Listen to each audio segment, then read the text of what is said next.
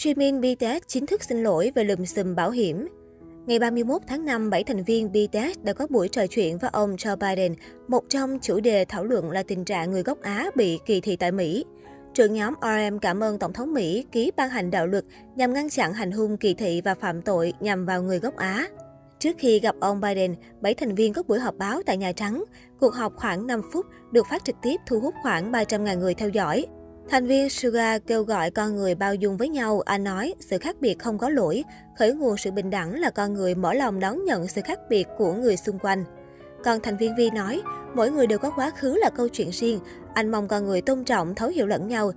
30 phút trước buổi gặp gỡ, BTS xuất hiện trước giới truyền thông trong phòng họp báo Nhà Trắng cùng thư ký báo chí Nhà Trắng, Karine Jean-Pierre. Do thời gian có hạn, nhóm không nhận câu hỏi từ phóng viên mà chỉ phát biểu. Thư ký Karin Jean-Pierre giới thiệu BTS như những đại sứ thành niên quảng bá thông điệp về sự tôn trọng và tích cực. Thành viên Jimin chia sẻ, Chúng tôi bàng hoàng trước sự gia tăng trong số lượng tội ác vì thù hận gần đây, bao gồm cả tội ác nhắm đến người Mỹ gốc Á.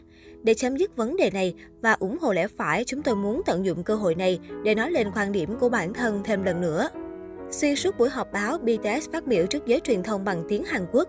Trả lời phóng viên về vấn đề này, công ty quản lý của nhóm bày tỏ, nhóm nói tiếng Hàn vì họ là người Hàn, không có yêu cầu riêng biệt nào từ Nhà Trắng.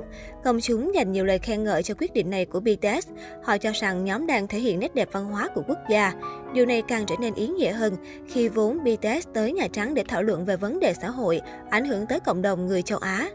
Sau khi trở lại Hàn tiếp tục chuẩn bị cho việc phát hành album mới, thành viên Jimin đã đăng một bài viết trên nền tảng cộng đồng người hâm mộ, đích thân xin lỗi về tranh cãi bảo hiểm y tế gây ồn ào hồi tháng 4. Cụ thể, truyền thông Hàn Quốc từng thông tin về việc căn hộ Hanam One Hill của Jimin đã bị dịch vụ bảo hiểm y tế quốc gia Hàn Quốc thông báo tịch thu vì không hoàn thành đóng tiền bảo hiểm theo quy định. Theo đó, dịch vụ bảo hiểm đã gửi 4 lần thông báo thu giữ. Tuy nhiên, việc thu giữ tài sản đã bị hủy bỏ sau khi công ty quản lý hoàn thành phí bảo hiểm cho Jimin. Trong bài đăng, Jimin viết, Tôi đã có mặt ở Mỹ, tôi tin rằng mọi người đều biết đến sự kiện mà chúng tôi tham gia. Tôi rất biết ơn và thật vinh dự khi chúng tôi có thể tham dự sự kiện này để góp tiếng nói đại diện cho tất cả các Amri thuộc các chủng tộc, quốc gia và nền văn hóa khác nhau. Tuy nhiên tôi nghĩ rằng mình thiếu chút kinh nghiệm để đứng đó thay mặt cho tất cả các bạn. Jimin gửi lời xin lỗi đến khán giả vì đã gây ra những lo ngại không đáng có do hành động sơ suất của mình, đề cập đến tranh cãi đóng thiếu tiền bảo hiểm y tế.